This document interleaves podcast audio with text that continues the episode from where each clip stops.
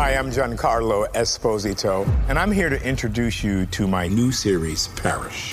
My character, Gray Parish, was a getaway driver. I'm retired from life. You know that. He's in a world over his head, Tell me about this driver job. and he's asked to start to figure things out. I did what you told me to. He will try to do what's right and seek justice. Parish, all new Sundays at 9 on AMC and stream on AMC Plus. Hey guys, you know what this playground could use? A wine country, huh? A redwood forest would be cool. Ski slopes! Wait! Did we just invent California? Discover why California is the ultimate playground at visitcalifornia.com. Are you looking for the perfect move in ready home this spring season? Now's the time to buy at Fisher Homes. For a limited time only, enjoy below market interest rates starting at 5.375% APR, 6.139% APR. With these exclusive lower rates, you can save hundreds on a move in ready home and start enjoying the benefits of home ownership even faster. Schedule your personal tour with one of our new home specialists at FisherHomes.com and make this spring the season you find your perfect home sweet home. Financing provided by Victory Mortgage, LLC, NMLS 461249, Equal Housing Lender.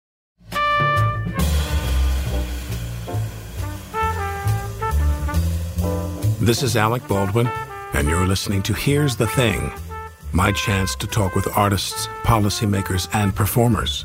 To hear their stories, what inspires their creations, what decisions changed their careers, what relationships influenced their work.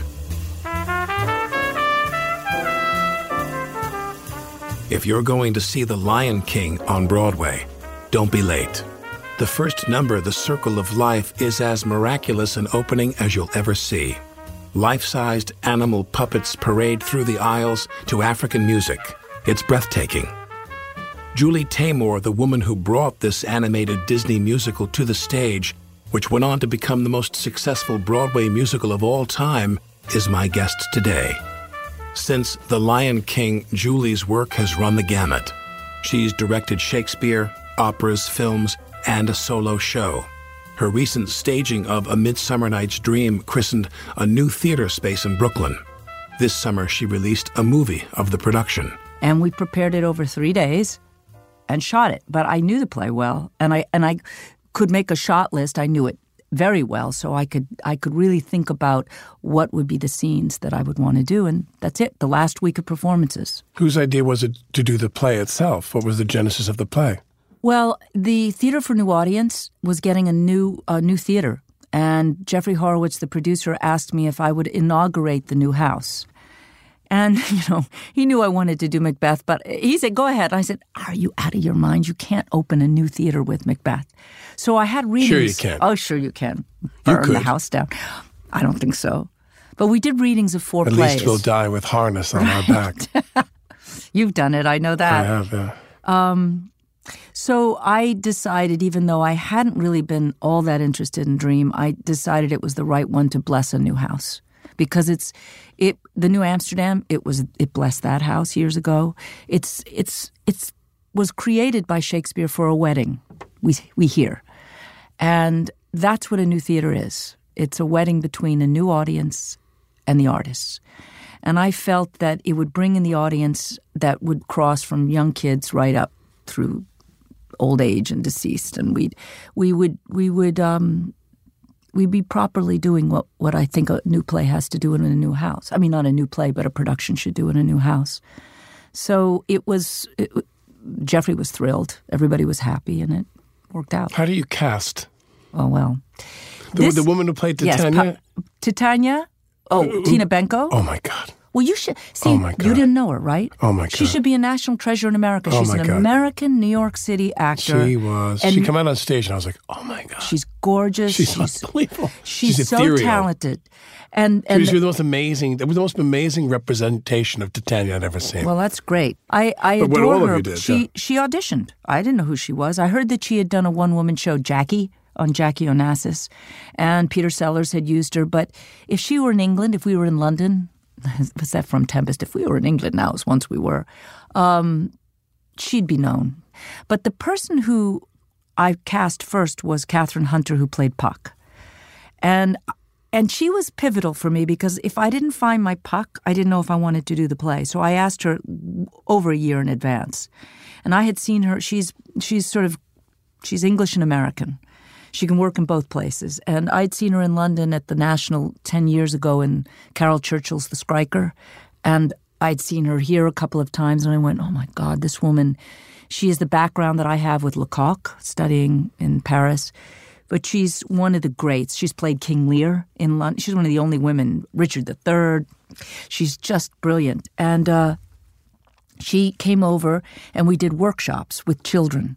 Because if I, I felt if I couldn't figure out how to do the fairy world, the supernatural fairy world, I, I wouldn't find, I had to find my way into that. So I didn't want to do puppets. I didn't want to do what people expected me to do because for years, they, oh, you've got to do Midsummer Night's Dream, right? You know, I go, oh, why? Oh, because you can do the, and then, oh, good reason There'll not be plenty to do of it. puppets about. Yeah, exactly. So there aren't. There's a few deer masks, but I I I wanted to figure out if I could create this rude elemental world. As opposed to fairies, I call them the rude elementals. You know, the mechanicals or the rude mechanicals. And we did workshops, three or four of them with the New York City school system, children from all over. We start out with 80, and we whittled it down to 17 or 18 after a couple of months. And Kathryn came over, was the Pied Piper, and together we we had these wild workshops where we try out the these young kids playing the forest, the maniacal part of the forest, the um, the malignant, the terrorizing, the what, what, why I felt they were important is because the play, which is about marriage, is about codifying love, right? It's about putting strictures. What's a marriage? But putting fetters on something that is natural. Human beings, civilized, we need to organize. But children under a certain age are pre that. They're raw, they're rude, they're, they don't understand those limitations. And I wanted to play that aspect because the night of Midsummer Night's Dream is a night where everything goes topsy turvy and haywire. So the kids could be many, many things, including finally the children of the court. When, you uh, said you had to have my puck, are you from this school, I should say, or maybe you, it, it varies, where you know what you want and you go and find that, or someone shows it to you, or both? I'm both. You Both. asked me about how I cast. I knew I needed someone who understood that Shakespeare. There's two parts to Shakespeare. Of course, there's the language. You sh- usually people separate. They go, "Oh, we shouldn't do spectacle Shakespeare. We want to hear the language and the iambic pentameter." And it's Shakespeare wrote visual effects play, and in, by the time Midsummer Night's Dream happened, it was inside, and there were footlights, and there were fairies. I'm sure that they did their little fairies coming in on ropes and stuff like that in his day. But I knew that that with Puck, you needed a transformer. You needed someone who could not only deliver the incredible language, but who was neither male nor female, neither eight or nine or 50 or 80. She's everything. She's he, she, and Kathryn has that.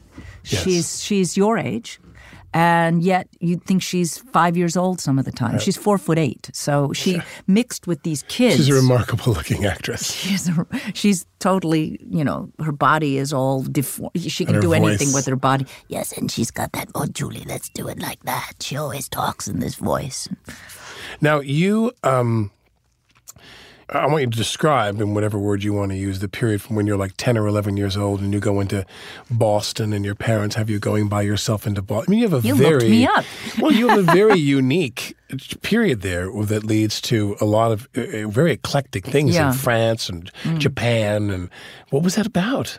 you know, in those days, the early days, the, in the late, I guess, 60s and 70s, th- first of all, I'm a lot younger than my brother and sister, and my parents had a lot to contend with with them going through the 60s, and they let me alone.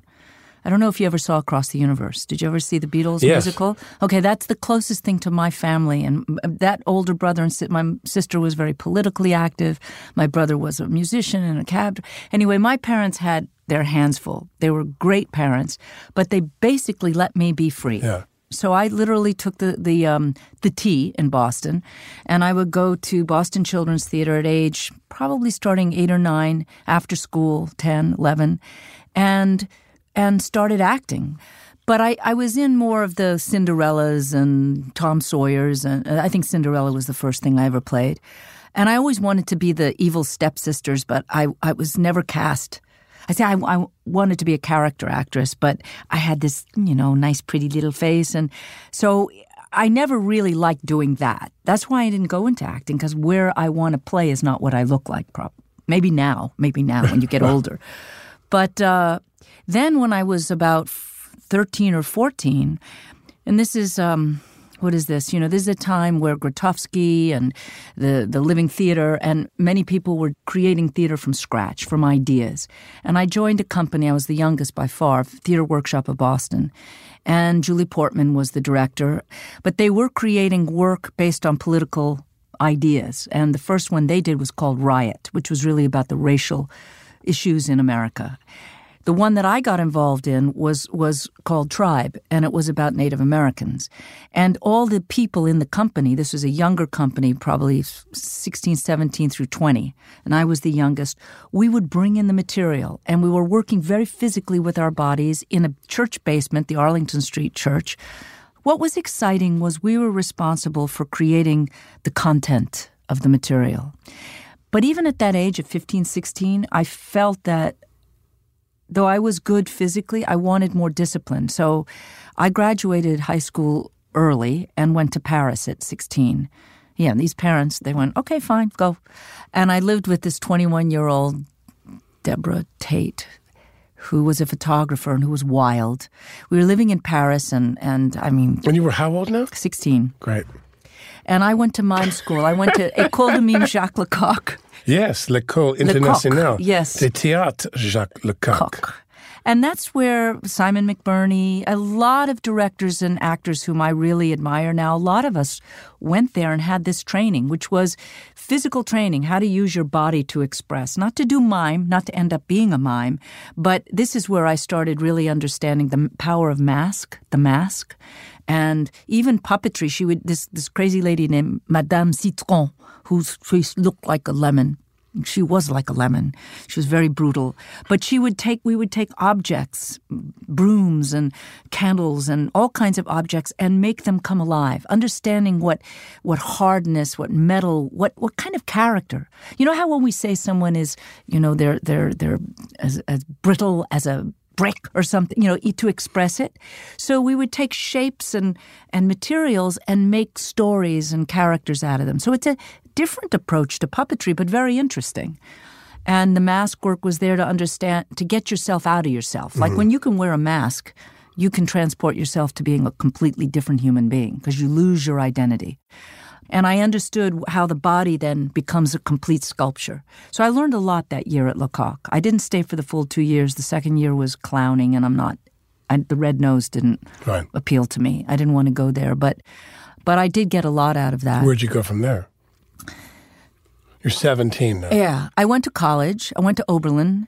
Oh, right. So you go I went to Oberlin, and I, I at Oberlin there was a man from named Herbert Blau. Did you ever hear of Herbert Blau? He used to run Lincoln Center. Then he went to Cal Arts, started Cal Arts, and he brought Bill Irwin, um, Sharon Ott, and about four or five actors came from Cal Arts, and he started a program at Oberlin, an interdisciplinary theater thing. To So, create. so at this point for you, it's mostly about acting. You're an actress. No, I went to Oberlin to study anthropology. Okay. And and religion. Of course you did. Yes, no. I just couldn't stay away from theater. I, I didn't really want to study theater. I didn't mind doing it. Why anthropology? Uh, because that's the origins of theater. I, I loved I loved anthropo. I loved um, traveling. I went. I have to go back for a second. Before I went to Oberlin, I went to Sri Lanka one summer to Ceylon. It was Ceylon back then, and on the experiment in international living. So you sort of see I constantly, whether it was Boston or out to Asia, my parents let me go, and I loved I loved experiencing other culture. It's a big part of Did you keep in touch with your parents yeah, while you were yeah, I did. Okay, I'm very great. close to them. I never had a. I never went through all the crap that people do with their parents Yeah. because they treated me with enormous respect, and They I always called them. seriously. By, they did, and I called them by their first names since I was little. I didn't call them mommy, daddy. I don't know what that was about, but they. I never had to lie to them, and when I did lie, I lied once and told them afterwards. I said, "You made me lie because you didn't trust me," and that never happened again. I was about fifteen, you know It was about going away with my boyfriend, and they didn't want me, so I lied and went anyway. Was miserable the whole time. Boyfriends will get you to do that. That's right. That's right. With the right boyfriend, That's anyway. right. Now, Ceylon, Sri Lanka, what happens there? Well, I lived with a family and uh, and saw this extraordinary culture. I was in India, went through India, a bit of India, and then Ceylon. Lived with a Ceylonese family, and started to get my interest in that part of the world back then. And I did come to New York in between, actually. I did do that in New York. I came and I went to Herbert Berghof School of Acting. I acted in the Lower East Side. I worked with Bob Kalfin at the in Brooklyn at the um, Chelsea Theater Center. But I didn't. I had my resume and I went out. But that's what I'm saying. I didn't really want to do the. the I I wouldn't be playing the roles I wanted. So I was more interested in theater that you created from scratch. You wouldn't be playing the roles you wanted. No, You no. didn't- you didn't ingenue. I didn't want to do ingenue stuff. You didn't? No, not at 17. Or, no, I really didn't. And soap operas and you couldn't. You're, you're naming all the things I ended up doing, by the way. You're, you're kind of pissing on my whole early career, but which you is fine. But but you stayed with wanting to be an actor, right? Reluctantly, yeah. Yeah, yeah, a little bit now you look what you're doing. Well, I mean, it's it's it's it's changed so much in my lifetime. It's very different. You know, when, when I started, there was a. Um, it was easier to make it. It wasn't easy, but it was easier. You could slalom between the one for them, one for me, one for them, Yeah. one for me. Go do a play, come back and do a, make some money, back and forth. And now uh, it's not like that anymore. No, not in any now. in any of those areas. It's not like that. When do you And- when do you start directing? Well, I started in college a little bit, but then I went to Indonesia. At the end of Oberlin, I got a f- traveling fellowship in visual theater, experimental puppet theater to Eastern Europe, Indonesia, and Japan. And pronounce it for me. Uh oh, where's my glasses? Teatr Loh. Well, that didn't happen right away. I I was going to spend a year in Japan with. Have you ever heard of the bunraku? Uh-huh. Okay, so there's a folk bunraku called the awaji, and this is where is a very ancient technique where p- three people manipulate the puppet. And I was on my way to Japan, but I went to Indonesia first. I was going to spend three months in Indonesia, and I ended up four years at age 21. Because Indonesia, Java, I was in Java first, and then Bali, and then Sumatra. I toured. I had never experienced theater in its original form. Now, going back to Oberlin, those were the days where you made up your own major. And my major was folklore and mythology. And I studied shamanism and the early forms of theater. I was in a country now where I was watching traditional theater function in all of its original ways because there was no television. There was very little film. I mean, I was 40 years ago, I was in Java and Bali, and there was so little of that. Villages were distinct from a village 10 miles away, they had their own culture distinct. And I saw nine hour plays that would be from the Mahabharata or the Ramayana, the epics. You know, they're like our epics, our Shakespeare, they're, or our Greeks. And watch these plays that would go on and the audience moving back and forth behind the shadow puppet screen or behind and in front and see that during the nine hours of a play, teenagers were flirting with others, where people would talk or children would fall asleep, where you'd you'd wake up for the clowns, you know, the fools like in Lear, where politics of the day were discussed because the comedians would speak in the local language, where philosophies were all done in ancient Sanskrit, Kawi, but nobody understood it except for the, you know, the Hindu priests or whoever. I, I watched theater function in its original humanizing way, and that blew my mind. As an artist, as an artist who was trying not to be an artist, meaning I could never commit to saying I was going to do theater, I suddenly found myself in a place where I understood the origins and watched it function in this most astounding way, and I decided to stay. And I got encouraged to stay by a major uh, political theater figure who was always in prison in and out, Rendra, W.S. Rendra, Javanese Muslim, who thought I'd be his fourth wife, and I said no. You didn't sign on. No, I didn't sign on, but I did sign on to do choreography for him. And um, the problem with radio is you can't see facial. Expressions. You could have been the Elizabeth right? Taylor of Java. Julie Taymor now makes her home in New York City. Listen to our archives to hear what Debbie Reynolds says of working with the real Elizabeth Taylor, as well as Joan Collins and Shirley MacLaine. Well, we had a lot of fun working together. Now, Joan never lets you watch her makeup, and she hides in her trailer and does all her makeup. You know, Yeah. kind of, but we all kind I'm of sure do it's that. quite an operation, yeah. Well, it is an operation for all of us. There's a certain point when you look in the mirror and everything is moved someplace else. Uh-huh.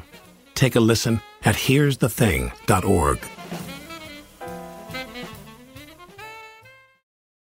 Mom met a lot of your demands over the years. This Mother's Day, get her the Bartesian cocktail maker that makes premium cocktails on demand. In just 30 seconds, have your choice of over 60 premium or seasonal cocktails, all at the touch of a button. Get $50 off on the Bartesian cocktail maker now when you buy one pack of cocktail capsules. So, for all the times you made a mess, get mom the countertop cocktail system that makes premium cocktails without making any mess at all.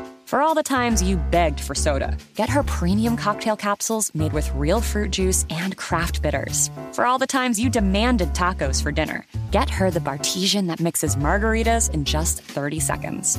Make mom's Mother's Day and all the 364 days that aren't Mother's Day with a Bartesian cocktail maker at $50 off. Visit B A R T E S I A N dot com backslash mother now to get $50 off the Bartesian Premium Cocktail Maker. Bartesian, premium cocktails on demand. When you have health insurance, it's easy to think, I'm covered, no worries. Well, not so fast. Remember, your out of pocket costs are not covered by insurance. That can be a lot of money for your family. But how do you know you're not being overbilled? It's estimated that over 50% of medical bills contain errors. Unless you're a billing expert, how do you know your medical bills are accurate? HealthLock can help. HealthLock is a healthcare technology company that securely connects with your insurance. When your medical claims come in, HealthLock technology reviews the claim for errors like overbilling, wrong codes, and fraud. HealthLock makes it easy to find and fix hidden errors so you pay only what you owe. You can even have HealthLock work on your behalf to get money back from select past bills. To date, HealthLock has helped its members save over $130 million. Bottom line, insurance alone isn't enough. To save, visit healthlock.com. Do it today before you see another healthcare provider. That's healthlock.com. This is it. Your moment. This is your time to make your comeback with Purdue Global. When you come back with a Purdue Global degree, you create opportunity for yourself, your family, and your future. It's a degree you can be proud of, a degree that employers will trust and respect. Purdue Global offers working adults like you over 175 flexible degree programs to meet your specific career goals. These include associate, bachelor's, master's, and doctoral degrees and certificates. Purdue Global degree programs range from nursing to business to communication and more. Whatever your interest, we have the degree that will move you forward. You have the knowledge, you have the experience. Now it's time to get credit for the work you've done and earn the recognition you deserve with Purdue Global, Purdue's online university for working adults. You know you're worth it. We do too. So don't wait another second to get the degree that will take your career to the next level.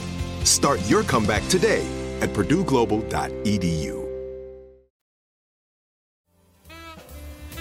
This is Alec Baldwin, and you're listening to Here's the Thing. The New York Times called my guest Julie Taymor the cosmic P.T. Barnum of contemporary stagecraft. Her work draws heavily on her eclectic life experiences.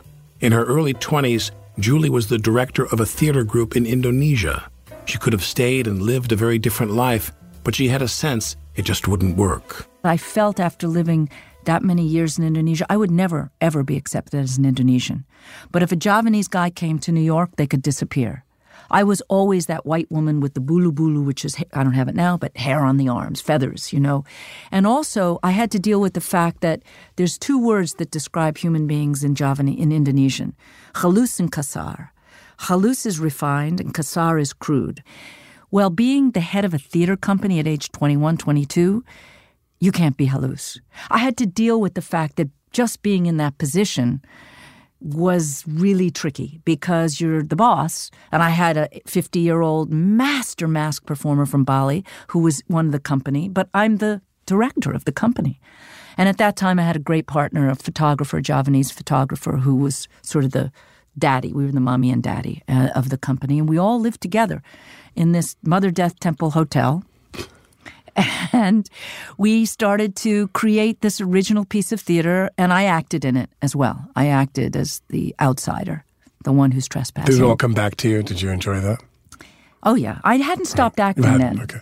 I hadn't. St- I didn't stop acting professionally or literally until I came back to the states, where you have to be put in boxes and you can't be a director and a designer and an actor. You have to be one thing or another. And I, I had stories to tell, so I decided the best thing was to be the kind of I call myself a creator more. And then I got boxed into being a designer in New York because I designed at the Public Theater for Elizabeth Swados. I designed the Haggadah, you know, the, the Passover, mm-hmm. which was done every three years. I, I was the set, costume, mask, and puppet designer, and I had never studied that. I just did it. And choreographer, and sort of created that with her because that was the, she liked that. That was the kind of background that I had, really had, which was to create from a ritual. I'd just been in a country for four years where theater comes from ritual and religion. So doing the Haggadah, the Jewish Passover ceremony, was really something I understood. I'm jumping around here. No, no. So when do you come back to the U.S. Well, and why? four years of Indonesia. Well, I have to tell the story. I we created this play in Bali. We had a tsunami in the meantime, and everybody was living. They had moved that one hotel got taken away by the tsunami, and we're all living crowded in these rooms, and we're ready to go on tour. And it, this mixture of Hindus, Muslims, um, Jews, Christians, and atheists. You know, we're all there, and we all get on this night bus.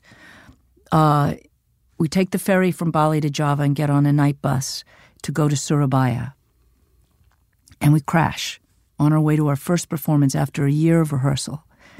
And total truck and bus the truck driver died and I got glass all over and mm. people's backs were so you can imagine being the mommy of this troupe. It was horrendous. It was horrendous. And I had two operations and but talk about my parents. I finally I came home and then I said to them no I have to go back again and they let me and I went back and my troupe got together and then we toured for 3 more months and at the end of that I just felt I, I wanted to go back to the States. I, I, I felt I needed to, but I also wanted to bring what I'd learned there. And I came to New York and went to La Mama, to Ellen Stewart, and we couldn't bring all of my troupe. I found Indonesians here, and Bill Irwin, who I'd worked with, he came and played the opposite, the character with me. And that was the last thing I said, well, I, I really have to go back to making my own shows. So I worked off off Broadway, and then I started work off Broadway and started to create original shows or direct things that existed. Was Broadway something you wanted to do? Or Never. Was this Broadway something you thought, no, not for me? Not for me. Not for me. No. How did no, that no, no. change? Well, somebody like Tom Schumacher at Disney called me up one day, and, and I, I did. And they told you you could do what you want. They wanted you to do what you do. That's what they did. They did. They said, "Do you know The Lion King?" And I said, "No." I said, "No." I mean, I hadn't seen the animated film, and that was a nice big laugh at the other end of the telephone because that was weird. And he said, "Well, I had just done opera in Japan, Oedipus Rex in Japan, and I did Juan Darien at you know." I'd had shows and I'd won awards. It wasn't like I was in some obscure little off off Broadway Right. theater. I had, I was doing opera around the world and and um, other kinds of theater. And Lion King, I looked at the movie and I went, wow, how much fun to try and figure out how to do a stampede on stage. That's like this. Also, I, I thought it was thrilling to try and bring that animal world to the stage. And What, what have they seen of yours? well, Juan Darien had won many awards. You know, the, the Uruguayan short story that Elliot Goldenthal and I had done three times, or by that time two times, and toured it, which is an, which is a jaguar tale of uh, transformation. So I'd work with. I my work is in the Disney world: fairy tales, myths, animal legends, the green bird. The same you know. DNA. It is. It's just my aesthetic is totally different. And and when I got together with them, I said, "You know my aesthetic. I'm a I'm an art, a sculptor, plastic artist. I don't do So when you first airbrush." lay, so when you first lay out uh, even the most primary takes on what Lion King is going to be on Broadway, did they kind of lean into each other and go, "We've got to get rid of her"? no, Or they got it? Did they get it from they the did. beginning? They got Schumacher got it. Schneider got it. You got didn't it. scare them with how complicated it Other was. people got scared, but not the main people, including Michael Eisner. I made one of the first things I made um, was the thing that we call the gazelle wheel. If if you know, after 18 years, maybe I've some seen it a people have seen times. it. But it's it. I used bicycle wheels, and the idea was to create gazelles that would that would leap across, and I made a model of that. And I had done the drawings of the G- how you would always show the humans in the masks, in, in the bodies, whether it was Scar or a zebra or the elephants, you'd see people in the legs. And so the concept of not hiding the human beings, of, of having the strings and rods exposed, I brought my models and my drawings, and they got it. And there were some people, and I, I can leave them mentionless, but who didn't get it and who were very high up in Disney, but Disney film, who didn't really know theater. So we did some workshops and everything worked. And then Eisner said, the thing that I, I really love was he said, well, let's do your original concept.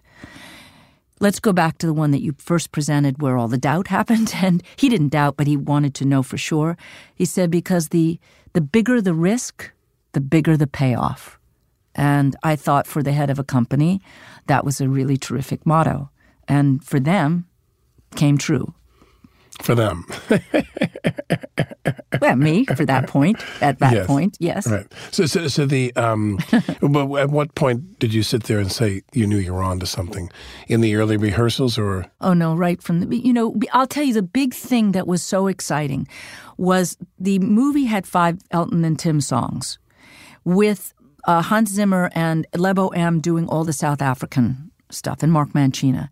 And there was an album that was put out at the same time as the movie called Rhythm of the Pride Lands, and it was all of the South African in those languages, Xhosa Zulu and you know Swa- uh, uh, Sesotho, and you heard Lebo and the chorus do all of these songs, and I heard that, and I said to the to the producers, "What if we take those and make fill out the score with that and keep it in its original language?"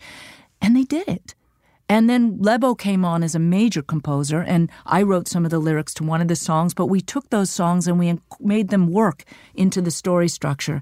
And people love the visual, but it's the it's the first thing on Lion King is that nah, it's gone. You know, when you hear the chant and they come down and and it's hard to say why, but but that kind of music, that choral, spiritual choral South African singing gets you as much as any imagery.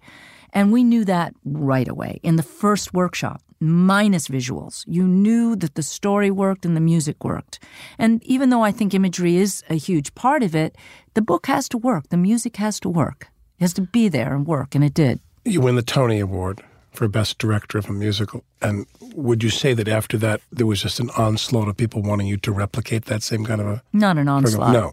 Some. I- a little bit. One of the first things I think was uh, Steven Spielberg. I think I got an offer to do some kind of children's, maybe even the Cat in the Hat. I'm not sure. And I said, yeah, sure, if the cat's black. You know, I don't know, whatever it is. But I wanted to do Titus. I wanted to do Titus Andronicus, which I had directed off Broadway before Lion King. And I think this is the perverse side of my nature, which is I don't like to be put into a box. And I like to do something that I've never done before. I'd done Shakespeare, but I wanted to do a feature film of Titus. And I, I wanted to work with the best writer in the English language and the best actors in the Tony. English. Tony, you're Tony, our Tony. And so for me, going from Lion King, which is brilliant actors, but it's still, you know, the it's a musical. It's broad for families. Uh, I I was I really felt that at that this point, which was 1998, 99, that issue of violence in American culture and violence in general. This was what was really on my mind as it was on everybody's minds. There was the Columbine, there was uh, the Menendez brothers. I remember very much feeling that that this we're coming to the end of what is it, the 20th century, and lo and behold, nothing's changed. It's just gotten worse. But you, there was an idealism at the time that if you take this incredible play of Shakespeare's, which is the best dissertation on violence ever written, ever written, it's astounding, and try and tell that story. You know that that really had meaning for me. And then Hopkins saw Lion King. I mean, this is interesting. He saw Lion King. I I I had done workshops with Pacino on doing it, but he never committed. You know, Al. So he would never commit. And finally, I had the money, whether it was Pacino or somebody else. Didn't have to be Pacino. And I called up Tony Hop. Well, we found Tony Hopkins, and he said, "Well, let's have a meeting." And Three hours after the meeting, I get a, he says, okay, I get a message when I come back to New York. I said, well, you don't have to make a decision right away. He said, no, no, let's do it. He liked that he saw a director in Lion King. He liked that there was a person with a concept and that I had an idea about, I had done the play. So he signed on, and then I got Jessica Lange and Alan Cummings and Harry Lennix and Matthew Rhys and Jonathan Rhys Myers and all these fabulous actors to do it. It was it was the right thing for me to do, maybe not commercially, but so what, you know? Have you struggled with that about movies? Abdicating commerciality? Have you ever thought, oh, I'll go do that to make a living? Well, I make a living, No. so I, no, no, I'm well aware of that. I'm saying, but in terms of, but do you just sit there and say you could make more of a living? Do you get it's not about making a living for me. It's about being able to do the films I want. And period. Yeah, that's what governs everything. It- or or theater or opera. Yes, completely. Because I, I make a good enough living with Lion King, so I don't have to do it to make a You have living. freedom. I have tremendous freedom. I- It's the greatest boon that an artist can have is to make that choice of the kind of work. So I can do an opera here. I can do a, a, a one woman show at the Public Theater, like with Anne Hathaway this this spring, which I love doing. Uh, the movies I want to make run the gamut, and something like Frida was very successful. Didn't cost very much and made a lot of money compared to what it cost. But then I've done three Shakespeare films, and if you don't have money to promote a Shake any movie, if you don't spend money in advertising and promotion, no movie will do well. That, that's a wonderful place to be to have. Uh, I mean, obviously, you direct a Broadway show, and there are, like my friend Walter Bobbie, who did Chicago, Oh, great. and like Mantello with Wicked, and, and on and on, many other people throughout history who the royalties give them some great reward. And it seems that you've done amazing things with that freedom that you've had. You really have done what you wanted to do, where a lot of other people have this condition where they're told, well, now you can do whatever you want to do, and they don't know what they want to do. You know, yeah, it's that just freedom. that I, I have projects that I'm still 20 years trying to do. I, there, that's what, when we started this conversation.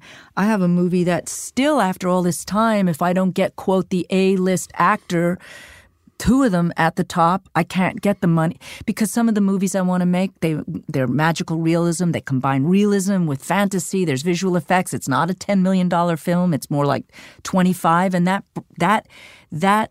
What, is, what do you call it? But those 25, 30 million dollar films don't exist very much no, anymore. It's the $5 million film and the $205 million Exactly. film. And the 200 million, rarely do women get offered that, you know, and even the men, if you just, mm, again, not naming names, there's a couple you see that they, they hire men that even have no experience.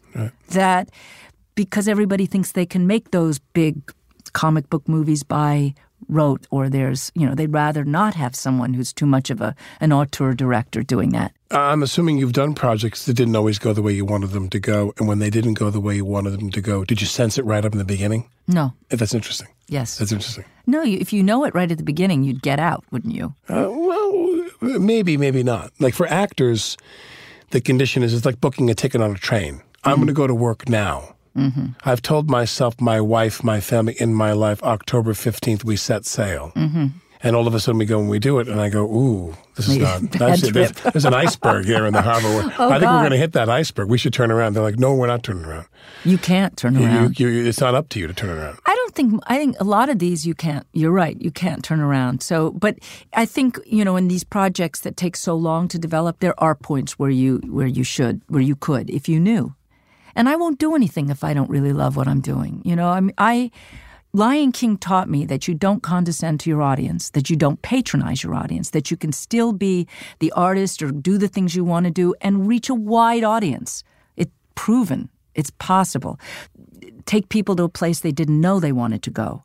That's a tricky where where you have most producers say give the audience what they want.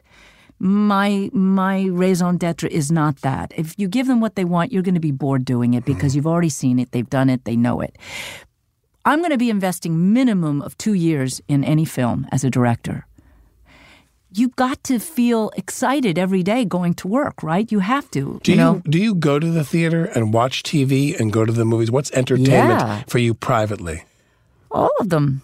All of them. I mean, it's You I- watch TV? Oh God, I I, I watched uh, Breaking Bad like a many. That's one of my favorite. I've watched um, what's the um, Downton Abbey until it until it sort of didn't interest me as much anymore.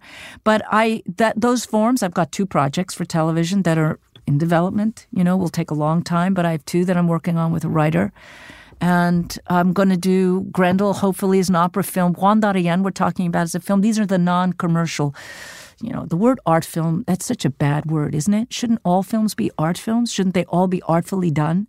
This is the big, this is the conundrum that I have because they make art into a bad word, means you don't make money on it. That's what art means. Right. Whereas any film I do, I, whether it's a big, huge one, like Across the Universe was a big film, or not, you hope you're doing it artfully. Who produced Across the Universe? Well, that was Joe Roth and Revolution. That was Joe. Did you collaborate with any of the surviving Beatles on that at all, or no? They no, weren't they weren't a part of it. I wish they had been. A, I, I did meet. I sat next to Paul McCartney watching the movie in London. It was so thrilling. I, I he's right when uh, Jude st- sings "All My Love" and Hit I could f- hear McCartney singing under under his breath, and I died because I was twelve or something when that happened, and. Um, I, I met with Yoko up in her apartment with the white piano and uh, Olivia Harrison. Uh, I didn't meet with Ringo, but I wanted their approval when we finished it, even though they don't own the rights to their own music. It's strange, but I am trying to do that on stage. Who owns the rights to their music?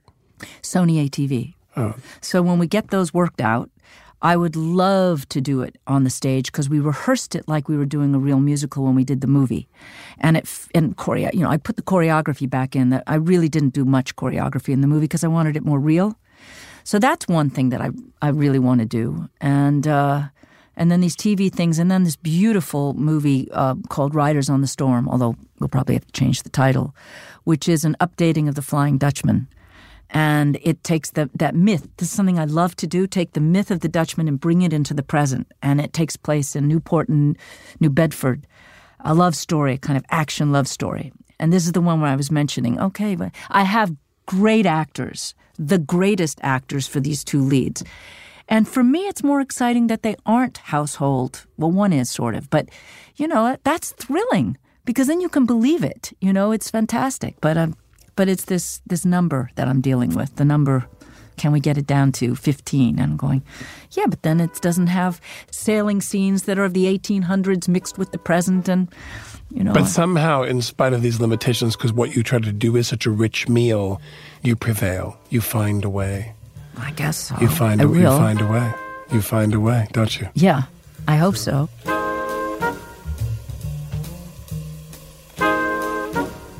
I have no doubt we'll see Julie Taymor's The Flying Dutchman in our sights in the future. You can see her film version of A Midsummer Night's Dream in select theaters in the US and the UK. This is Alec Baldwin. You're listening to Here's the Thing.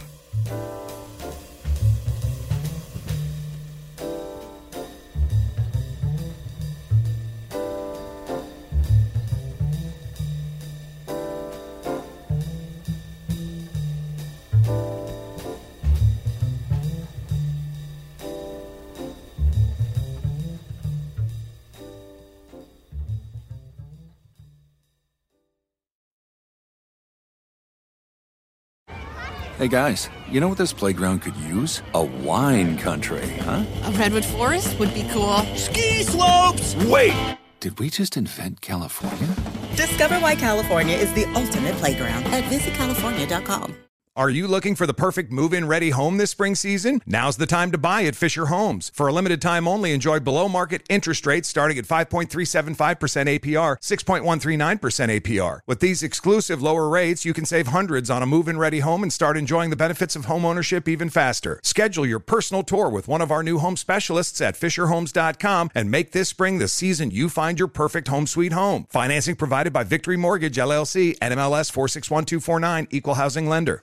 Open a limited time 11 month certificate at Kemba Financial Credit Union. At 5.25% APY, it's more than triple the national average, plus, it's a safe and secure way to grow your money. Visit your local branch or kemba.org slash CD for details. Offer expires May 31st, 2024. APY equals annual percentage yield. Restrictions apply. $500 minimum and $250,000 maximum deposit. Advantage status required. Comparison based on bank rate average. Federally insured by NCUA.